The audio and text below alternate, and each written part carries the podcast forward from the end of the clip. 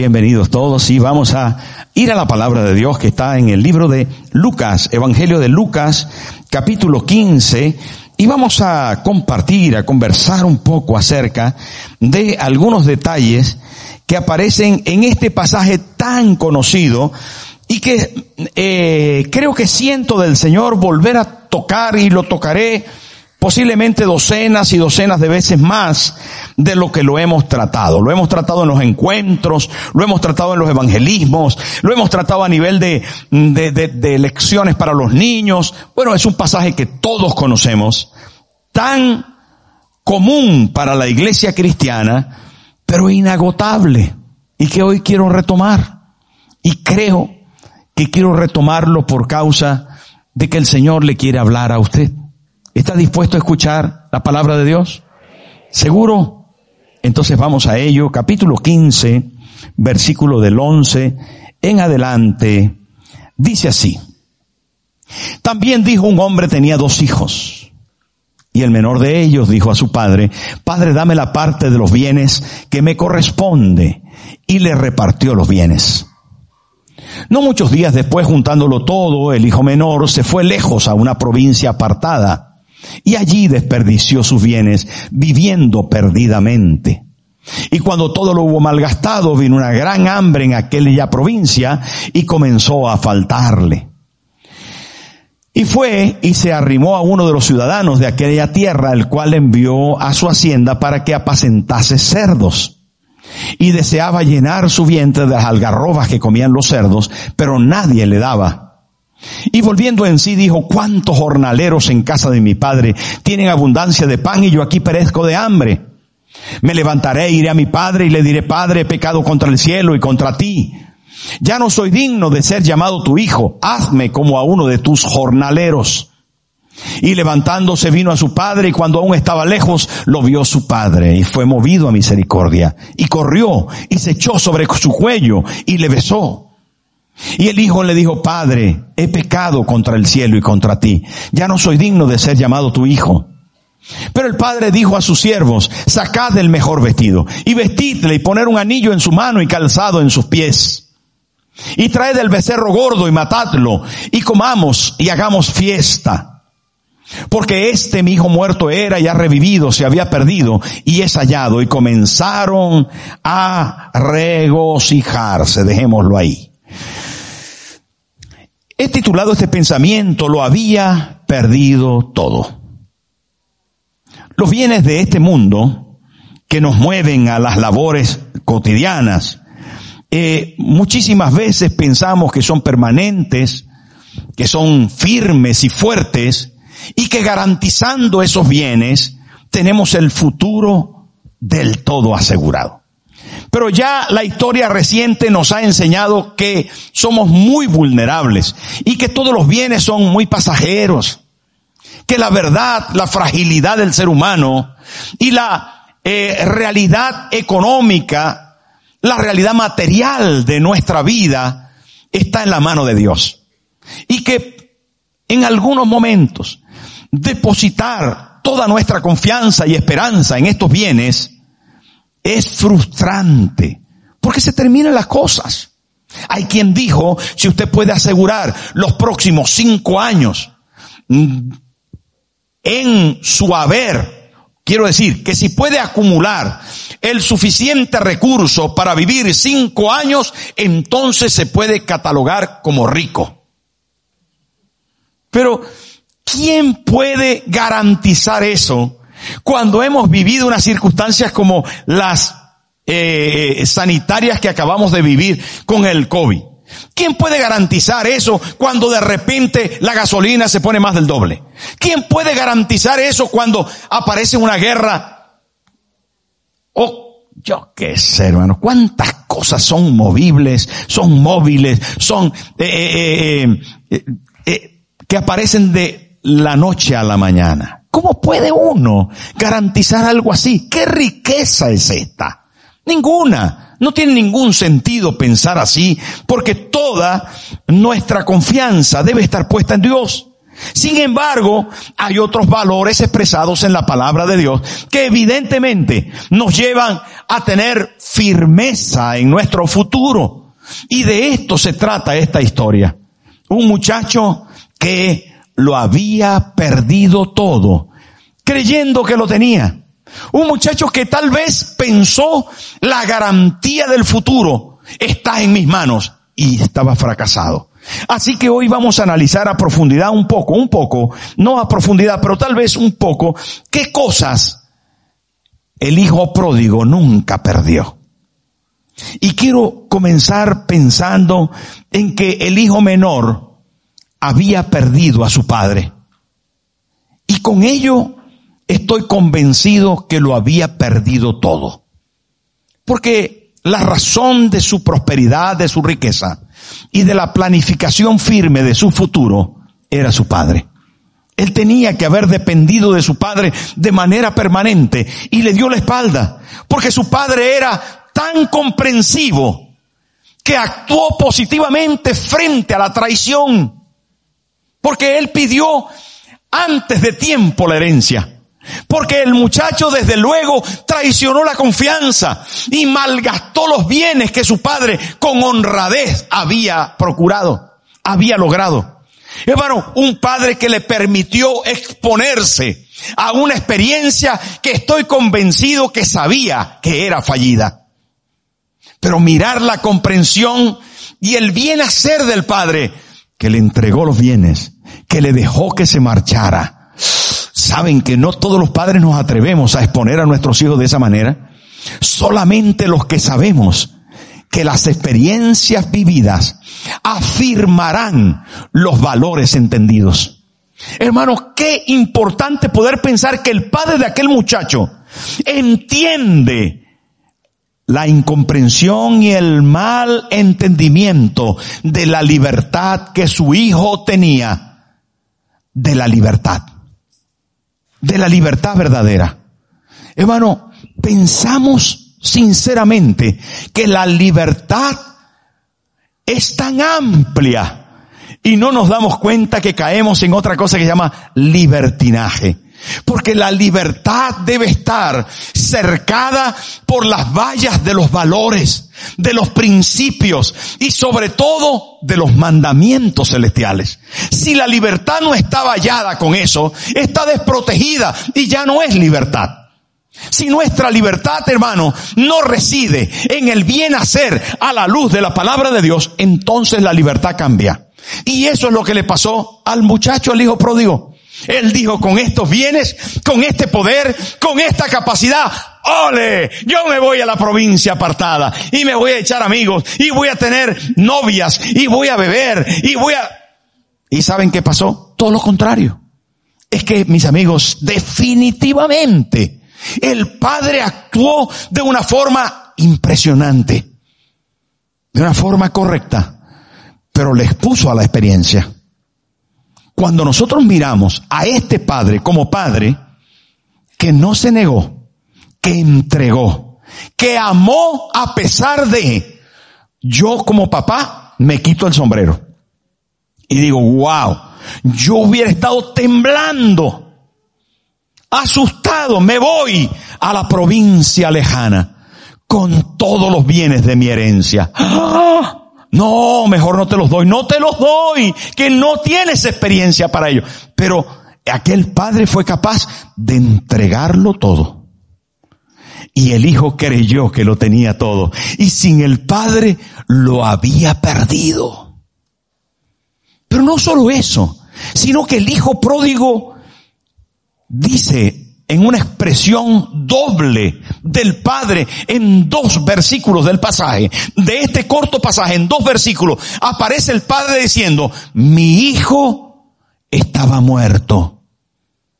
Mi hijo se ha perdido. Ese es el concepto que el Padre expresa con claridad. Mi hijo ha muerto. Mi hijo se ha perdido. Y cuando vemos esto, entonces nos damos cuenta que el padre está hablando de una terrible condición de su hijo. muerto era y ha revivido. Se había perdido y es hallado. Murió cuando dejó al Padre. Lo perdió todo creyendo haberlo ganado. No obstante, no hay mayor pérdida y tenemos que entenderlo con claridad que la lejanía del Padre. No hay, hermano, mayor soledad que la soledad espiritual en la ausencia de nuestro Padre Celestial. Produce ruina, aunque estés lleno, estén llenos tus bolsillos de dinero. Produce enfermedad y dolor, muerte, aunque vivas. Era el 6 de diciembre en la historia española de 1936. La guerra civil estaba en su momento cumbre y el entonces casi muchacho, cuya vida peligraba en Gerona, ha de huir montes arriba hacia Francia. Su padre le acompaña hasta la frontera y cruzada esta le detiene y le cachean los gendarmes de la frontera francesa y al mirar sus bolsillos encuentran en su bolsillo un pequeño papelito que su padre a hurtadillas le había metido en el bolsillo. Y en el papelito había escrito una frase que decía, no mates a nadie, hijo, tu padre Joaquín. Hermano, aquel papelito se hizo célebre porque no solamente permitió en aquel entonces uno de los más grandes mensajes para una sociedad que tuvo que sufrir 500 mil muertes, sino para 500 mil personas más que murieron en su alma al ser los que originaron la muerte de los otros. España se sumió en una oscuridad profunda por la guerra civil. Nuestros campos fueron bañados de sangre de la propia familia. Unos contra otros se levantaron y es que está tan muerto el que dispara como el que recibe la bala. Desde el arma que sale ya lleva una muerte consigo. Y aquel padre le pudo haber dado cualquier otro consejo al hijo. Pero le dijo, no mates a nadie, hijo. No mates a nadie. Quería que su hijo volviera de la guerra. Quería que su hijo volviera en paz a su casa sin ninguna muerte a cuesta. Porque eso implicaría la muerte propia. Y es que es fácil entender que el pecado nos lleva a la muerte. Que la violación de los mandamientos. Que la lejanía de nuestro Padre Celestial. Que el apartarnos de los principios y de los valores nos mata nos mata en vida. Un poeta español dijo, cuando quiero ver los muertos, yo no voy al camposanto. Me paseo por las plazas y por los parques cuando quiero ver los muertos. Es impresionante pensar en esto. Pero aquel hijo creyó que lo tenía todo. Creyó que lo había logrado. Al fin tenía todas las riquezas acumuladas por su padre para él y ahora él las poseía. Era dueño y señor de aquello. Y es que cuando nosotros queremos ser regidores de nuestro propio destino, cuando queremos ser señores de nuestra propia vida, cuando queremos hacer las cosas a nuestra manera, ¿sabe qué sucede? Nos hundimos en la miseria. Nos hundimos. La independencia para el ser humano no se consigue sino a través de la absoluta dependencia de Dios. Y tenemos que entenderlo, hermano. Tenemos que aprender a depender de Dios. Porque cuando como Nabucodonosor nos enfrentemos a nuestros logros y digamos, esto es lo que yo he hecho. Así en plan bien pecho de paloma. Esto es lo que yo he hecho. Esta es la obra de mis manos. Esto es lo que... ¡Ah! En aquella misma hora, dice la Biblia, en aquella misma hora comenzó a torcerse y las uñas le comenzaron a crecer y el pelo le comenzó a crecer y de repente licantropía. Se convirtió en hombre lobo. Lo expresa la palabra y lo han expresado así en otras oportunidades porque no es el único caso ¿Saben qué? Pasados siete años, dice la Biblia, yo Nabucodonosor levanté mis ojos al cielo y mi razón me fue devuelta. Y es que definitivamente, cuando el orgulloso, altanero, altivo, se presenta así ante la vida, muere, muere. Y aquel muchacho, creyendo tenerlo todo, lo había perdido. Y qué triste entender, queridos hermanos, que la necesidad del hijo pródigo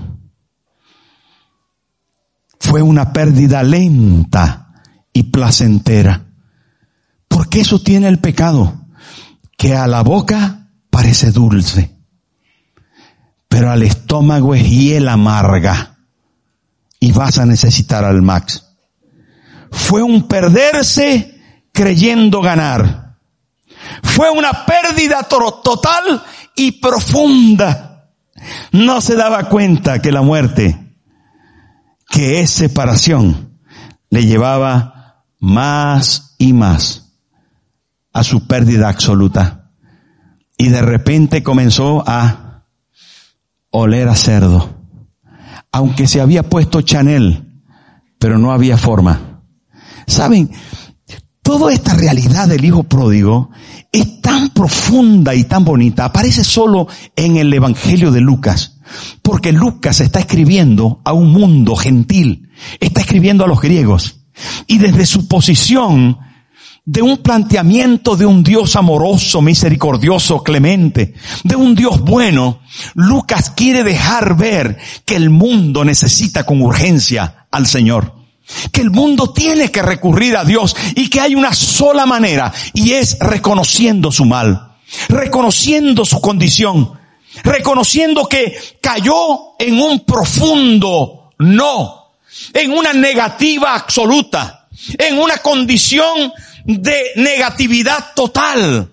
Eso de estar en no es estar contrariado. Y yo conozco gente así. Conozco gente que cualquier cosa que usted le diga, dicen no. ¿Usted conoce gente así? Que son negativos hasta el extremo. Que usted le dice, ¿qué quiere? ¿Comer chino? No. ¿Y hamburguesa? No. ¿Pizza? No. ¿Brócoli? No. ¿Qué quieres? ¿Hay que sí? No. Hay gente que no quiere nada. No quiere nada. Pero tampoco quiere que tú comas.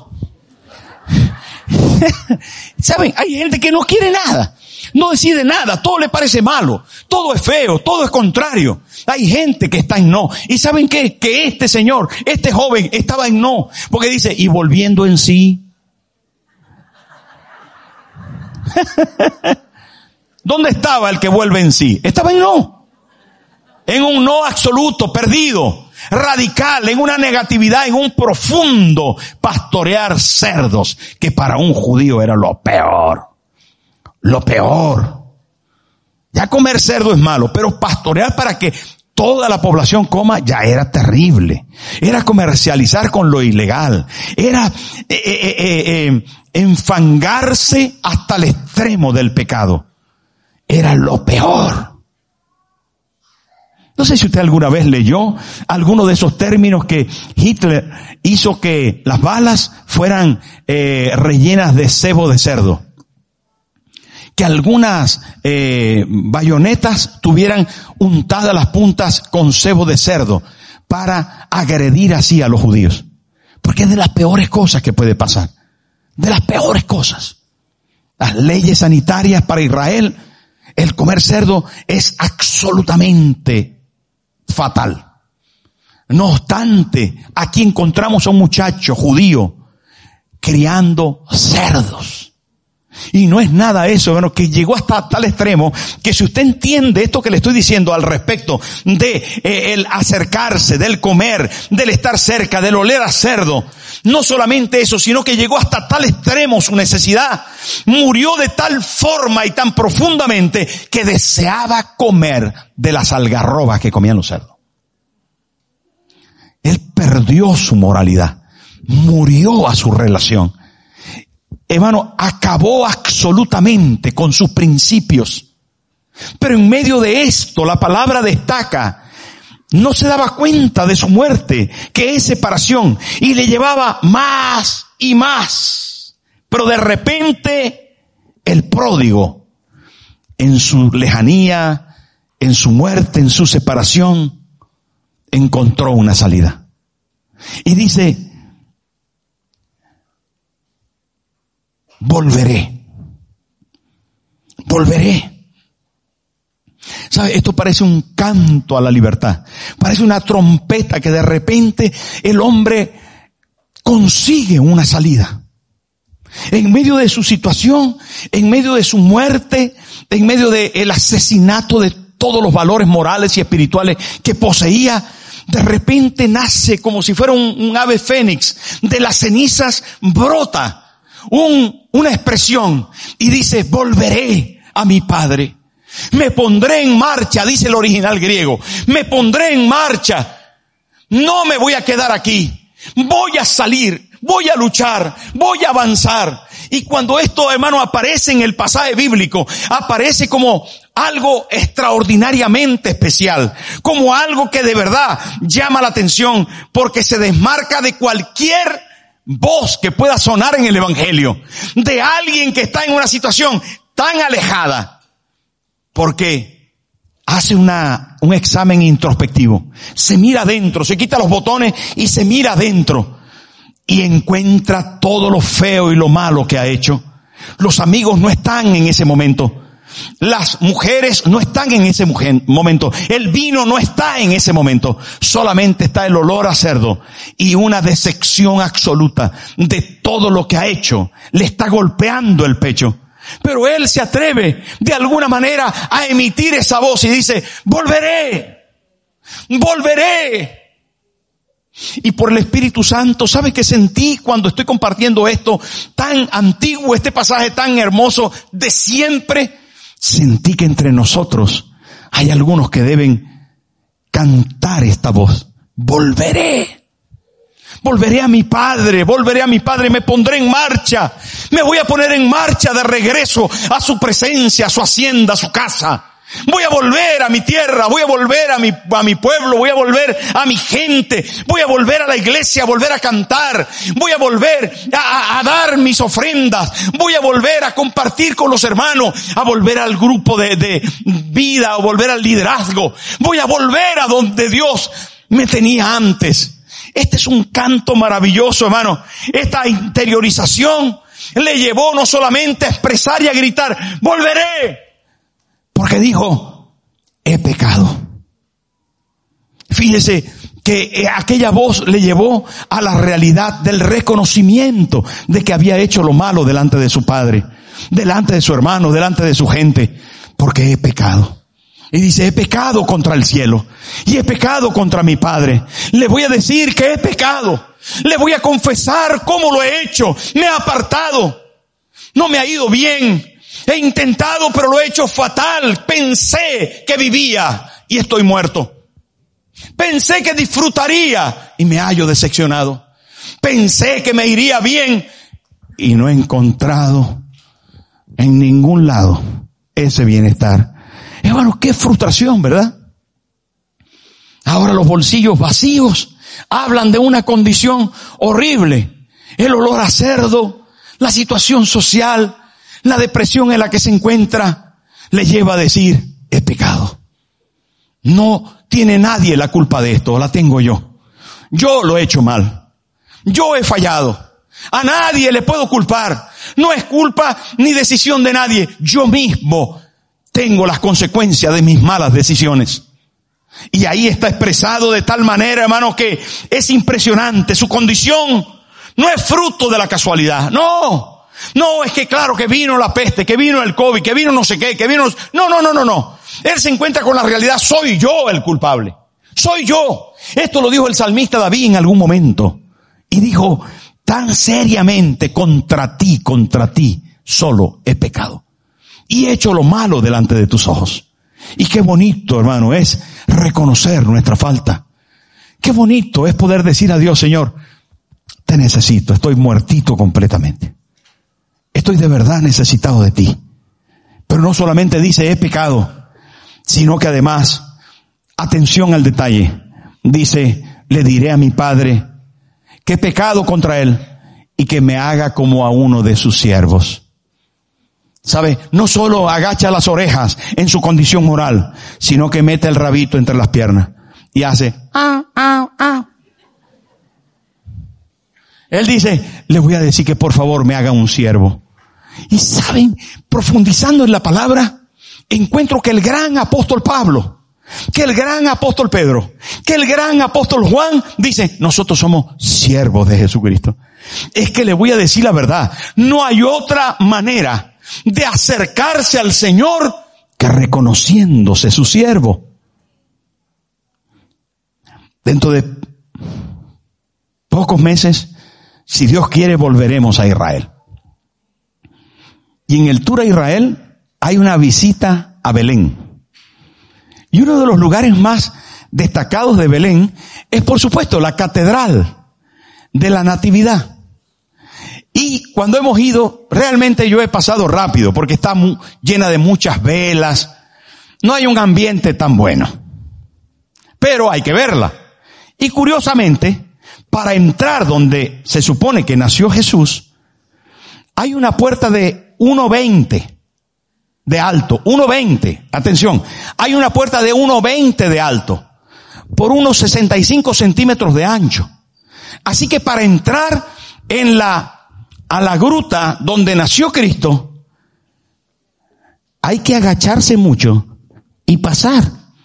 La historia cuenta que lo hicieron así para que no pudieran acceder a ese lugar con caballos en el tiempo de, eh, de las luchas de los cruzados.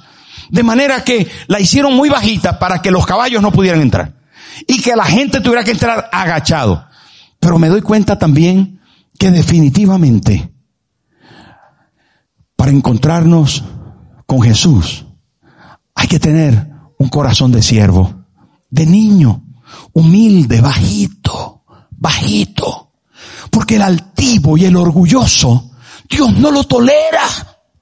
Dice la palabra, en cambio, el corazón contrito y humillado no despreciarás tú, oh Dios.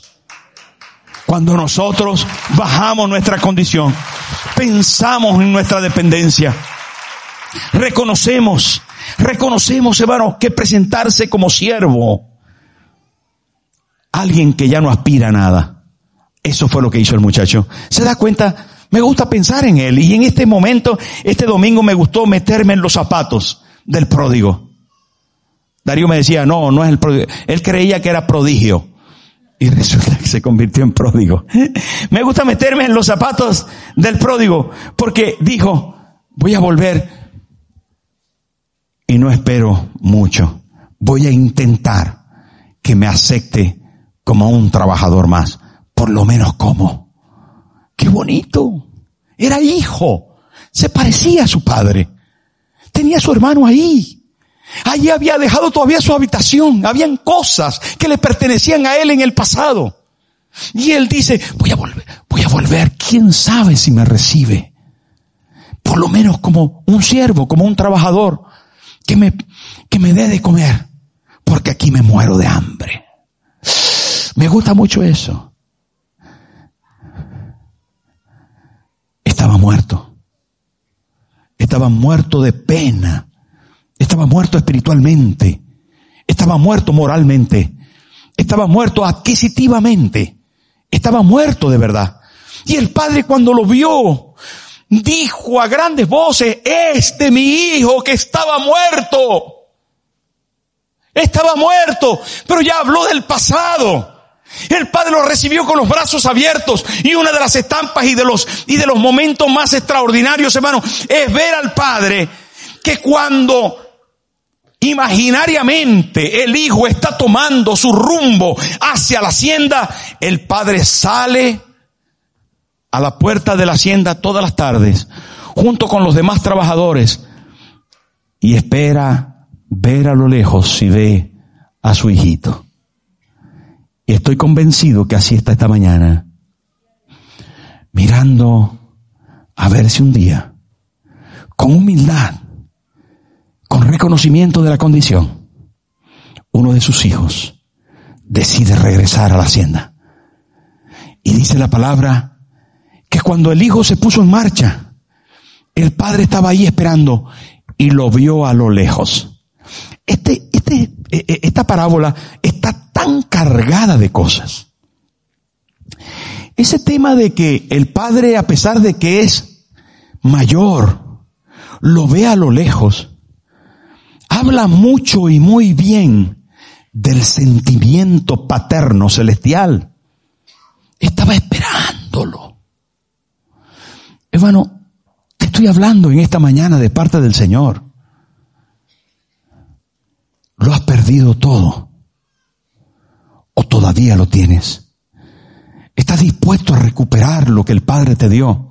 Vuelve que cuando te pongas en marcha en los pasos de la fe, el viejito te va a estar esperando en el portón.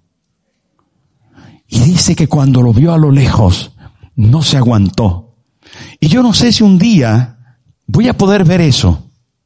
Cuando a mi encuentro venga corriendo el viejito para abrazarme en las puertas de la patria celestial. O tal vez ya lo hizo, ¿no? Ya lo hizo, claro, cuando me convertí.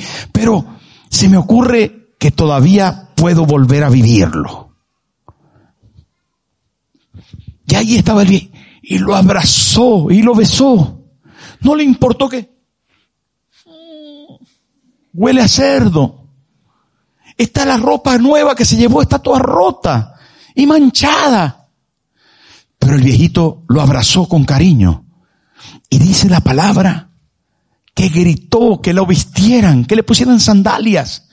Y dijo, este mi hijo muerto era y ha revivido. Se había perdido y es hallado. Ahora la vida se retoma. Aquel que había ignorado el tremendo amor del Padre fue de repente superado en todas las expectativas que tenía, porque recibió el más grande de los abrazos y el más hermoso de los besos. Quiero hablarte a ti. Quiero hablarte a ti. Que pensaste que lo estás ganando todo. Que pensaste de repente que las cosas van bien y que así tú estás conforme. Pero quiero que retomemos esta mañana los valores espirituales. Que nos acerquemos al Padre y que no salgamos de su hacienda.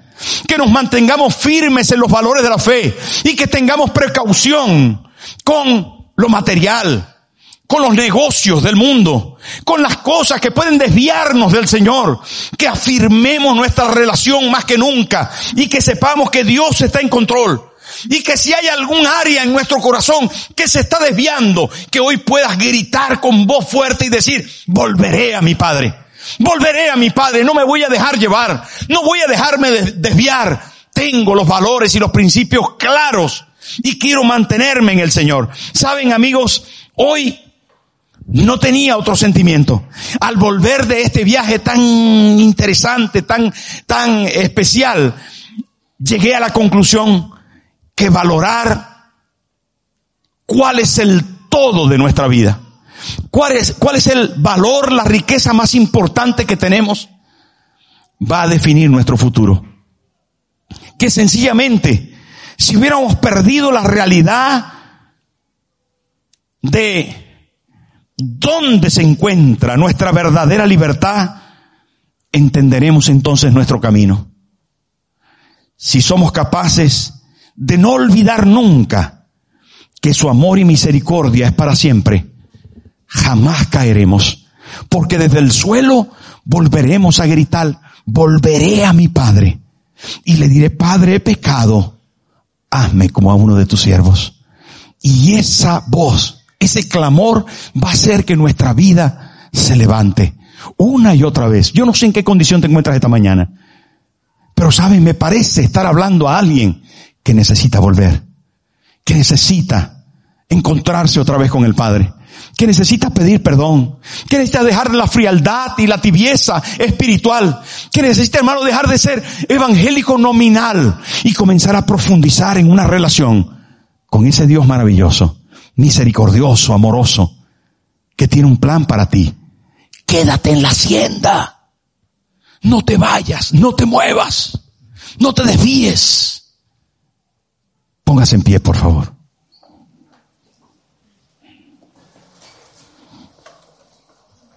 Cierre sus ojos conmigo.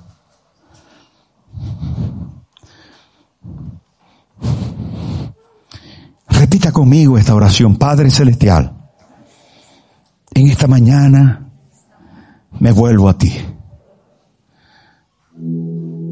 Vuelvo a ti, Señor, para pedirte perdón por mis pecados. Yo quiero servirte. Quiero vivir contigo. Hoy me arrepiento de todo corazón. Con sinceridad.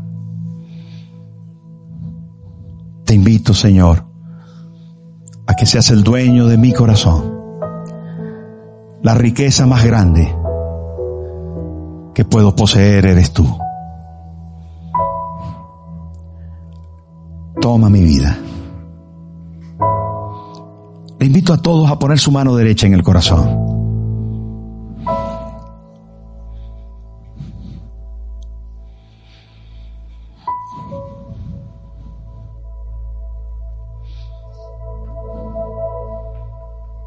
Señor, perdóname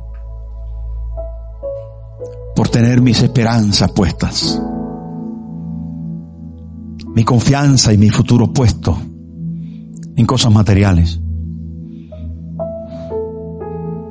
y no en ti. Pero hoy confío en ti. Toma mi vida, dígale. Toma mi vida. Quiero amarte y servirte por el resto de mi vida. Usted que es creyente de tanto tiempo, que el Espíritu Santo te ha movido esta mañana. Dile de corazón una palabra de oración al Señor. Y usted que está por primerita vez esta mañana, que ha venido y se ha conseguido con esta parábola tan bonita y siente del Señor decirle, quiero volver a ti. Me gustaría mucho orar por ti. Si hiciste esta oración antes conmigo, si quieres volver al Señor en esta mañana, tengo mucho deseo de orar por ti. Necesito tu confianza para poderlo hacer.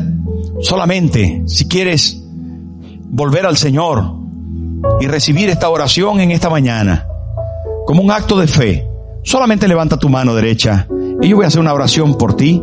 Dios le bendiga, Señor. Dios bendiga las manos que se levantan. Si usted está por primera vez y quiere decirle, Señor, me vuelvo a ti, levante su mano alta y yo quiero orar por usted. Si me permite, la confianza, por favor, con toda confianza. Levante su mano altota y yo voy a orar por usted. Veo muchas manos que se levantan y estamos felices de eso. Y el cielo dice que hace fiesta que hay fiesta en el reino de los cielos. Yo le voy a pedir un, segundo paso de confianza. Que si usted levantó la mano, déjeme la oportunidad. Como somos muchos y estamos muy esparcidos, déme la oportunidad de orar por usted aquí delante. Por favor, abra ese paso con confianza. Venga hasta aquí delante. Déjeme hacer una oración por usted. Aquí delante en el altar. Venga, usted que levantó su mano, acérquese. Eso es, señora. Bienvenida. Bienvenido, señor. Bienvenido. Acérquese yo creo que un, acto de fe, un paso de confianza, de decir, volveré. Y aquel muchacho se puso en marcha hacia la casa, hizo que el padre también, que el viejito se moviera. Bienvenidos, jóvenes. Adelante, venga, venga al altar. Usted que está por primera vez, que ha entendido el pasaje, que ha entendido la palabra, acérquese, salga de su lugar con toda confianza. Yo voy a orar por usted esta mañana. Es una mañana de victoria. Es una mañana extraordinaria donde el amor de Dios está aquí y se siente, se nota. Tenga confianza, por favor, mire, todas estas personas que ya vinieron, le animan a usted también a hacerse, a acercarse, a acercarse al altar. Venga, todavía le animo. Yo sé que hay algunos que, que le da un poquito de, de vergüenza, pero venga, venga con confianza. Estamos en una familia y este es un acto de fe. Fíjese que la Biblia dice claramente que al corazón contrito y humillado no despreciarás tú, oh Dios. Quiero decir que cuando nosotros nos acercamos al Señor de corazón, rompemos nuestras barreras y actuamos en consecuencia, el cielo se abre. Y hoy el cielo está abierto para usted. Acérquese, venga, salga de su lugar. Por favor, me parece que todavía alguno queda en las sillas. Eso es joven, acérquese, bienvenida. ¿Alguien más? ¿Hay alguien más? Venga, venga. Aquel muchacho fue visto de lejos. Y usted hoy está siendo observado desde el cielo. Y ese mismo Señor, acérquese señorita, acérquese. Eso es, adelante caballero. Acérquese familia. Eso. Por favor, buscarle lugar dentro de la primera fila. Eso es. Gracias. Todavía hay alguien. Faltas tú. ¿Quién eres? ¿Quién eres? Faltas tú. Ven, ¿dónde estás? Ven al Señor. Hay tantísima misericordia hoy. Hay un capítulo en el libro de los Salmos que dice, porque para siempre es su misericordia. Su misericordia para siempre es. Bienvenido, Señor. Adelante, adelante. Ábrase paso. Ábrase paso. Gracias. Gracias. Gracias. Gracias. Bienvenido, joven.